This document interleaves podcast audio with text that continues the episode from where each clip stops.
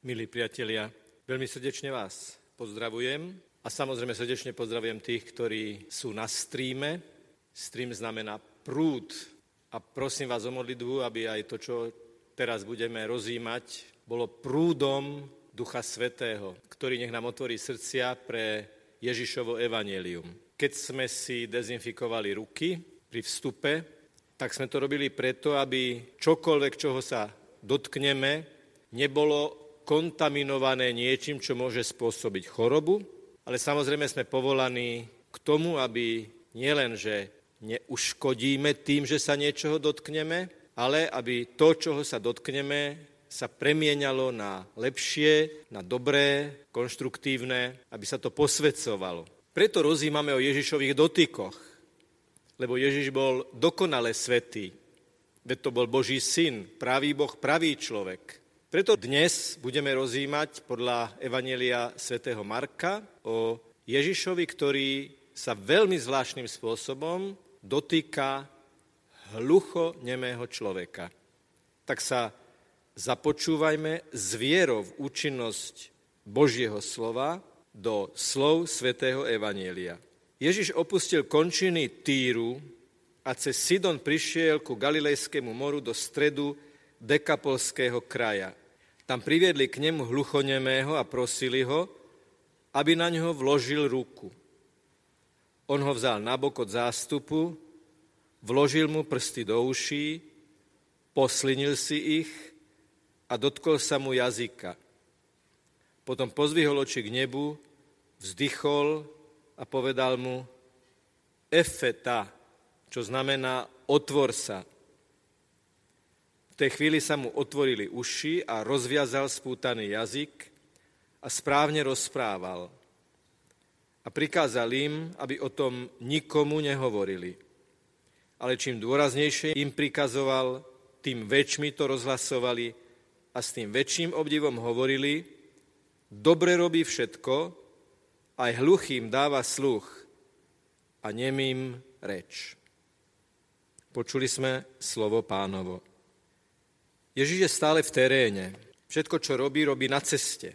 Ježiš sa dotýka svojho prostredia už tým, že nesedí uzavretý a očakávajúci v nejakom vymedzenom priestore, ale vystavuje sa tomu, čo je okolo neho.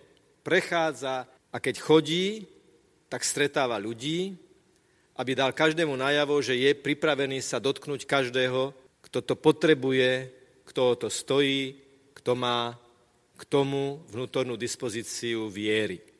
Je to pozvanie aj pre nás, aby sme sa neuzatvárali do našich giet prostredí spoločenstiev, ktoré sú dobré na to, aby sme sa v nich nadýchli Božej prítomnosti. Ale potom vonku, v teréne, v práci, v škole, pri najrôznejších typoch stretnutí, aby sme nielen dezinfikovanými rukami, ale inšpirovanými rukami sa dotýkali toho, čo je okolo nás, aby sa to premieňalo. Ježiš je v teréne a tak prichádza ku Genezareckému jazeru a tam k nemu priviedli hluchonemého a prosili ho, aby na ňo vložil ruku. Niektorí hovoria, no nevieme, kto to boli, ktorí toho hluchonemého priviedli k Ježišovi.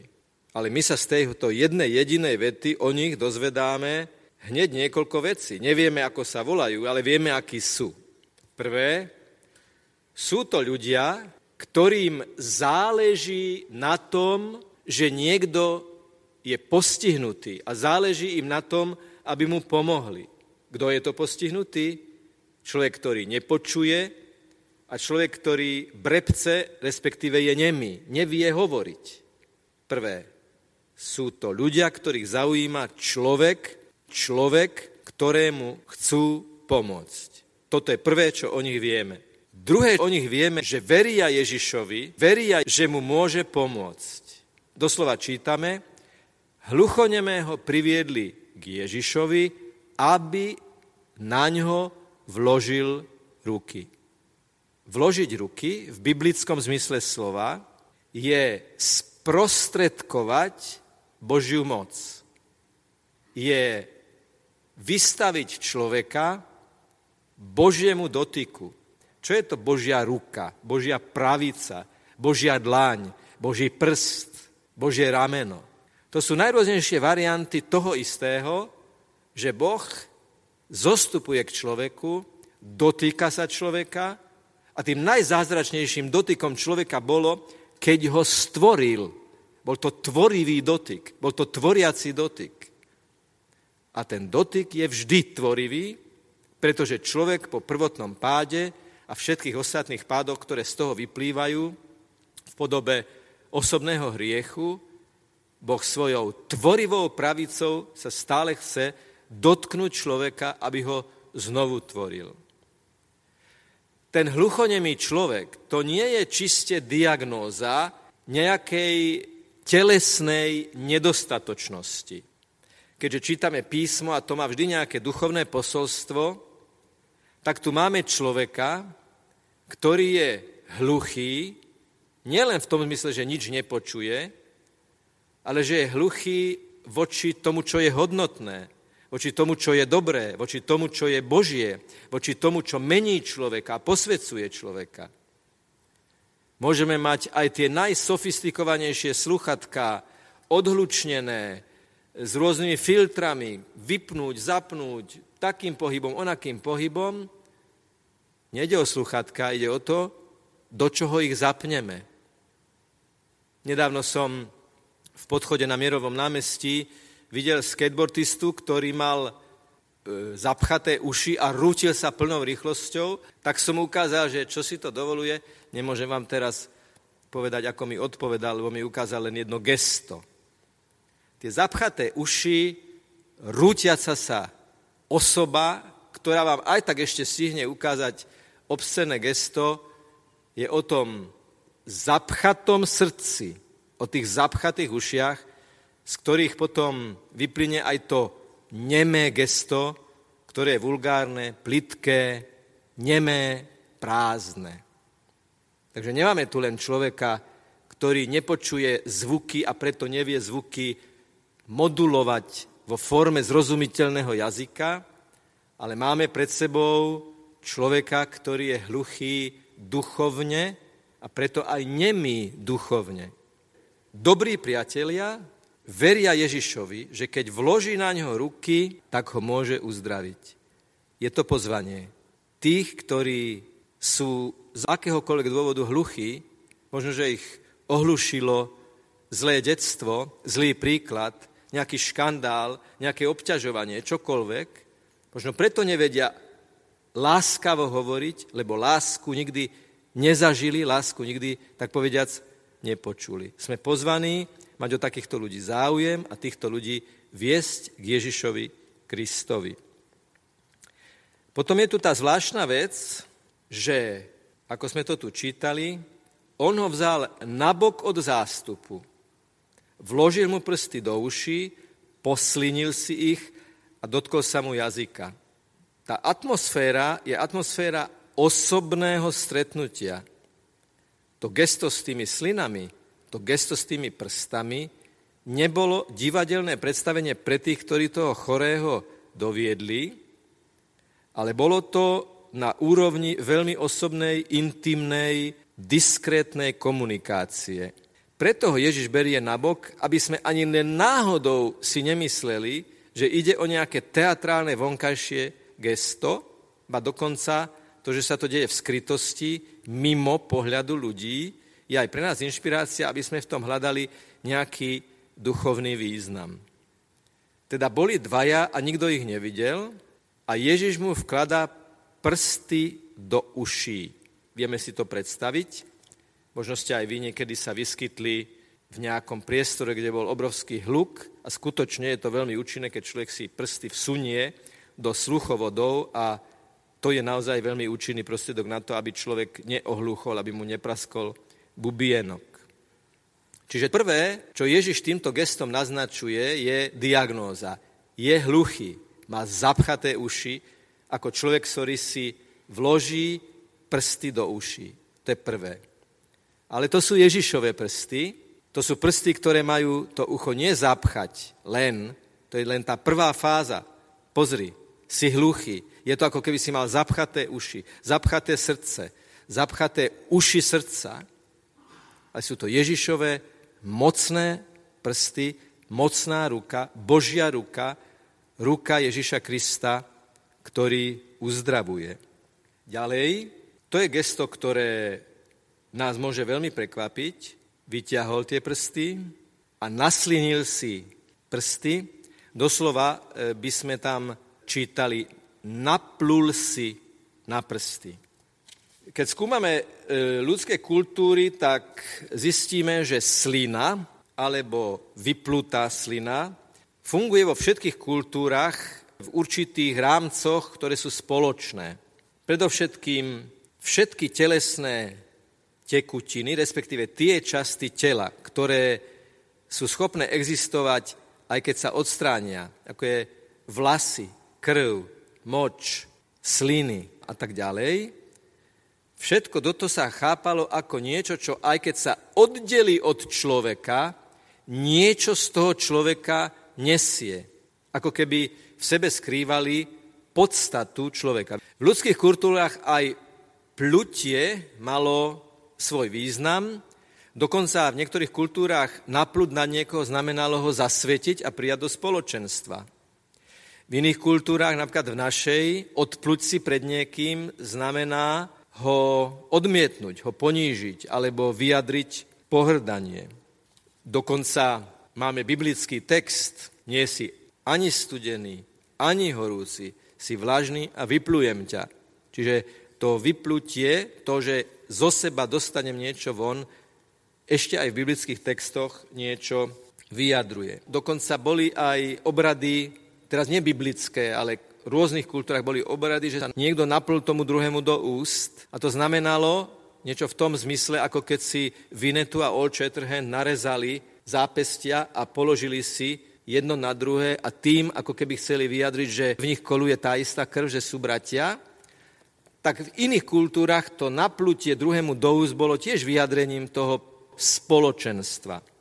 Nehovoriac o tom, že samotným slinám sa pripisovala uzdravujúca moc. Viete, že ešte aj zvieratá, keď sa porania, tak si tie rany lížu a tie sliny naozaj majú uzdravujúcu moc. Teraz ja tu samozrejme nechcem robiť seminár o slinách, len chcem povedať, že toto sa všetko nabaluje do toho, čo sa tu stalo.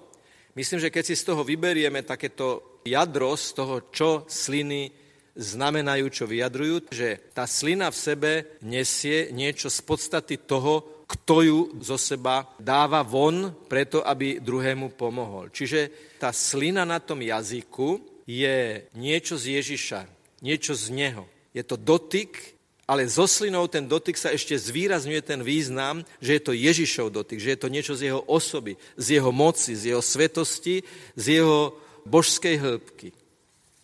Takže tým, že zapchal mu uši, povedal, si hluchý, ale sú to moje prsty a už hluchý nebudeš, lebo zasiahne moja moc. Suchý jazyk, alebo jazyk, ktorý sa nám lepí na podnebie, zvykneme to aj tak hovoriť, už nevládzem hovoriť, jazyk sa mi lepí na podnebie, lebo je suchý. Takže tá slina od Ježiša na jazyku toho nemého človeka je slina, ktorá má ten jazyk zvlhčiť, ako keď si rečník dá pohár vody, že mu podajú. Slina, ktorú mu Ježiš dáva, je na zvlhčenie tých úst, ktoré majú začať rozprávať zmysluplne. Všimnite si, že toto sú všetko gestá, ktoré urobil Ježiš. A mohli by sme povedať aj na základe toho rozboru, tej symboliky týchto gest, že zatiaľ sme na úrovni toho ľudského. A aby si niekto nemyslel, že je to nejaká mágia, a aby si ani samotný postihnutý nemyslel, že je to mágia, tak nasledujú ďalšie gestá. Pozdvihol oči k nebu, vzdychol a povedal mu efeta, čo znamená otvor sa. Pozvihnúť oči k nebu, mohli by sme opäť nájsť mnoho biblických citátov, je gesto modlitby. Teraz sme urobili dotyky materiálneho charakteru, ale aby bolo jasné, že oni majú duchovné pozadie, že to nie je len o dotyku konkrétnej ruky, konkrétnej sliny, na konkrétnom jazyku a v konkrétnych ušiach, ale že je to Boží zásah, niečo, čo sa deje v prítomnosti Najsvätejšej Trojice, tak Ježiš pozdvihol oči k nebu. vyjadril tým, že je v prítomnosti Otca a že vzdychol, dých, dýchnutie, vzdychol, spomeňme si, ako dýchol na svojich apoštolov, dýchanie ako základná životná funkcia je symbolom prítomnosti Ducha Svätého, pôsobenia Ducha Svätého. Čiže Trojica. Ježiš je tam prítomný, pozerá na Otca a vyjadruje Ducha. Pričom Duch Svätý je láska medzi Otcom i Synom, to môže byť vyjadrené tým vzdychnutím. A povedal mu, efeta, čo znamená otvor sa. Čiže máme tu horizontálu ľudsky vnímateľných úkonov, prstom, slinami. Máme tu tú vertikálu, ja pozerám hore, Boží Syn spája sa s Otcom, aj prítomný Duch. A teraz prichádza ten stvoriteľský imperatív, efeta. A čo je zaujímavé, že Marek nenapíše rovno, že povie otvor sa, ale povie efeta, čo znamená otvor sa. Keď uvádzame citát najprv tak, ako odznel, a potom ho prekladáme, máme k tomu nejaký dobrý dôvod. A ten dôvod je zrejme v tom, že efeta nie je hebrejské, ale aramejské slovo, ako keby pre všetkých prekladateľov, všetkých čias, to bol odkaz, že toto slovo tam nechajte, lebo to je to slovo, ktoré vyslovil Ježiš a ono to slovo takto znelo a aby znelo dejinami, všetkým ľuďom, všetkým čias ponúka, chcem sa dotknúť tvojho ucha, tvojho jazyka, aby si nebol hluchý, aby si mal otvorené srdce pre Boha a potom, aby tvoje slova boli plné ducha. Čítame to aj o svätom Štefanovi, prvom učeníkovi, že hovoril slovami, ktoré boli plné ducha, boli tak plné ducha, že podráždili nepriateľov Ježišovho kríža, Ježiša samotného, Ježišovho učenia, až Štefana umúčili. Čiže slova plné ducha, však aj my to hovoríme, ducha plné slova. Žiaľ, toto slovné spojenie sa používa niekedy aj na výroky, ktoré práve že sú plné iného ako Svätého Ducha. Čo sa má otvoriť? Opäť úžasné na tomto texte je, tak ako na všetkých evanjeliových textoch a biblických textoch, že, že máme tu jedno slovo, ktoré je ako taká prskavka, ktorá nás uvedie do všetkého ostatného. Tak čo sa má otvoriť? Nech sa ti otvoria uši. Ale v tom zmysle, že vnútorne slobodný sa otvoríš pre Boží hlas, aby ti zasiahol všetky roviny tvojej existencie. Tie uši sú len vstupnou bránou, lebo viera je z ohlasovania, ale tak povediac má zaliať srdce, má zaliať rozum, má zaliať telo, má zaliať sexualitu, má zaliať vzťahy, má zaliať vnútorné prežívanie, má zaliať sebavnímanie, má človeka orientovať k Bohu. Vzdvihol oči k nebu, ako keby povedal aj tomu, ktorý bol hlucho nemý, ale nebol slepý.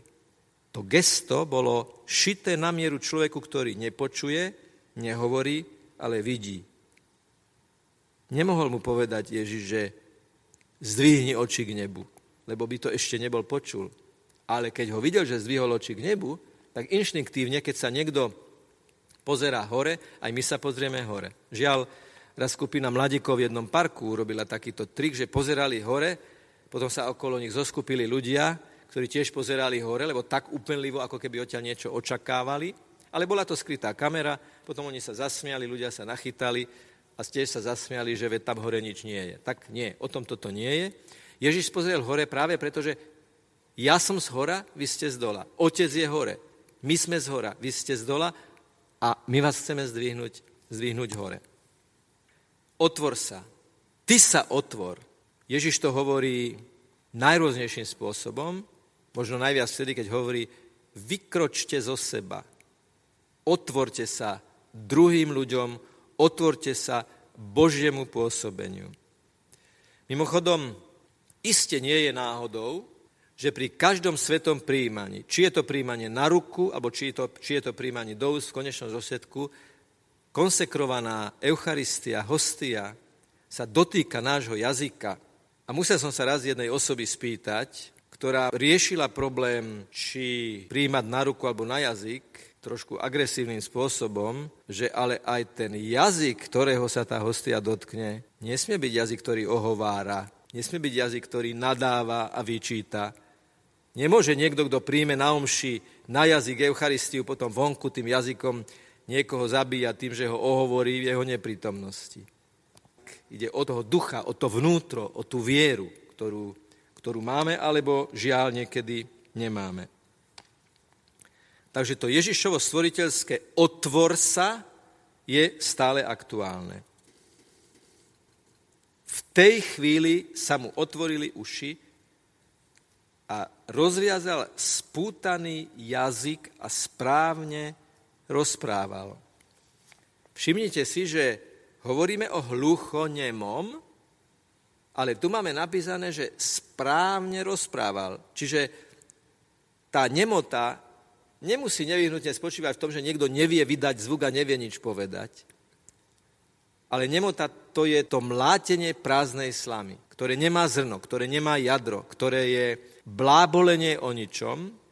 A čítame v Svätom písme, že budeme sa pred Bohom zodpovedať za každé jedno slovo, ktoré povieme, ako povieme zbytočne a s neláskou. Čo vôbec neznamená, že by sme nemali viesť aj, tak povedať, nezáväzné rozhovory, kde sa vzájomne obohacujeme o svoju prítomnosť. Ale vždy si musíme spýtovať svedomie, že či moje slovo bolo na budovanie, a to vrátane humoru, keď hovoríme vtipy, či to bolo niečo, čo budovalo, alebo rozkladalo a rúcalo druhých duchovne.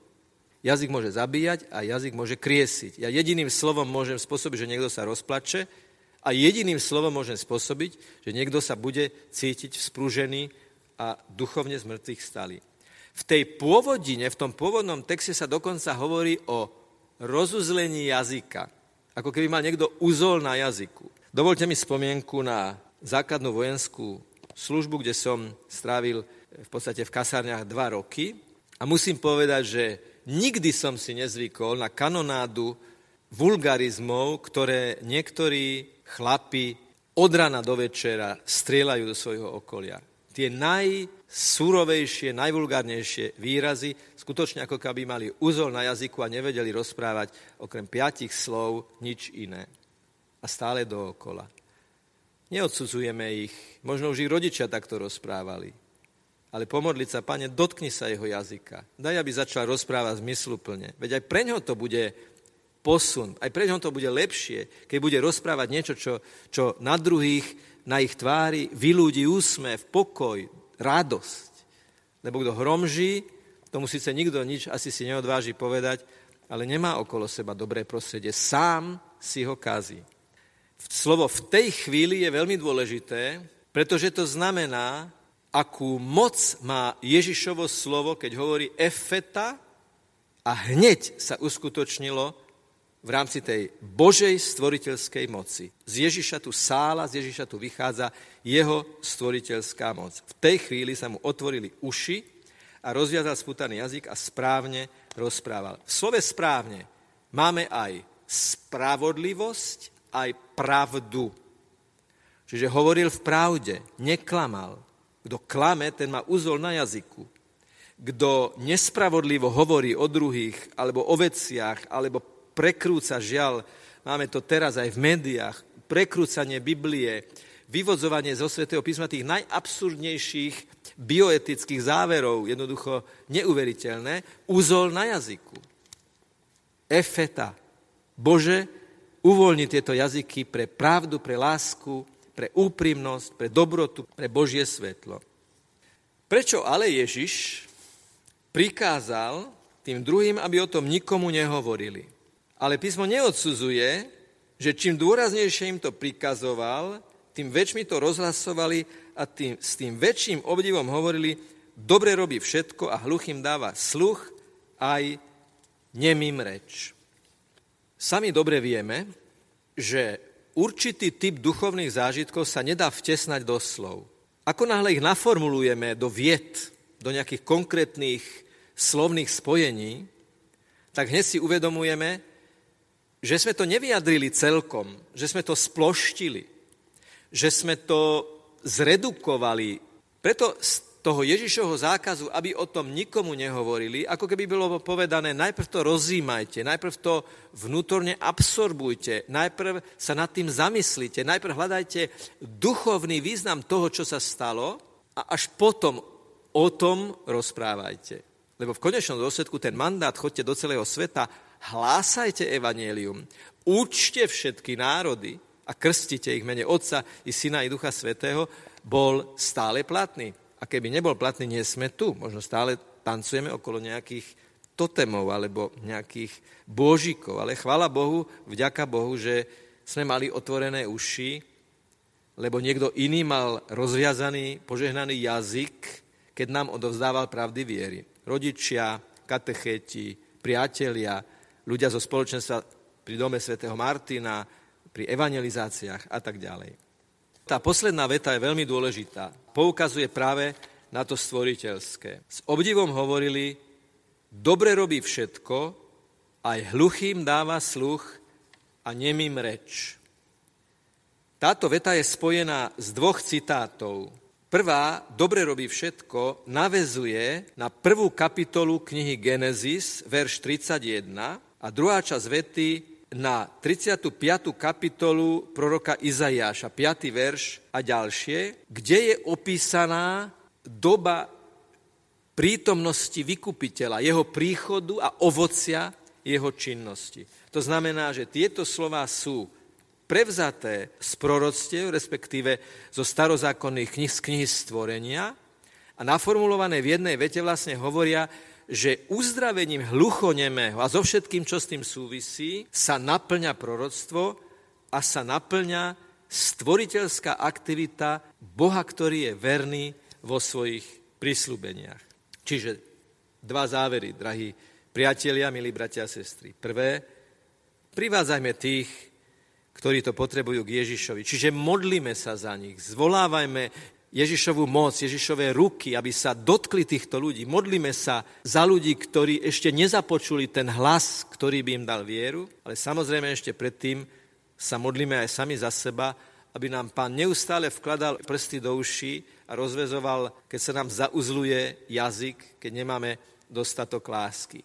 Lebo len keď náš jazyk sa rozuzlí a posvetí so všetkým, čo znamenajú Ježišove sliny, je to niečo z neho, niečo z jeho svetosti, je tam aj to dýchnutie, len keď sa nám rozviaže naozaj jazyk a bude platiť to, čo hovorí svätý Pavol, už nežijem ja, ale žije vo mne Kristus, čiže už nehovorím ja, ale zo mňa hovorí Kristus, potom sa budú otvárať efeta, uši druhých ľudí, aby spoznali Krista. Ale k tomu potrebujeme predovšetkým vieru a pokoru, cez ktorú tú vieru príjmeme do najhlbšej hĺbky nášho srdca, aby z hĺbky srdca a z plnosti srdca hovorili naše ústa a náš jazyk. A aby to takto mohlo naozaj fungovať v našich každodenných stretnutiach, nech vás k tomu posilní aj toto požehnanie. Na príhovor preblahoslavenej Panny Márie, ktorá svojim jazykom chválila Boha a oddala sa Bohu vo vernej, ochotnej, iniciatívnej, proaktívnej službe, na príhovor všetkých svätých, ktorých jazyk bol inšpirovaný Ježišovým duchom, na príhovor vašich svätých, krstných a birmovných patronov i patronov vašich farností, nech vás žehná a na vašich životných cestách sprevádza všemohúci Boh, Otec i Syn i Duch Svätý. Zostávajte v pokoji.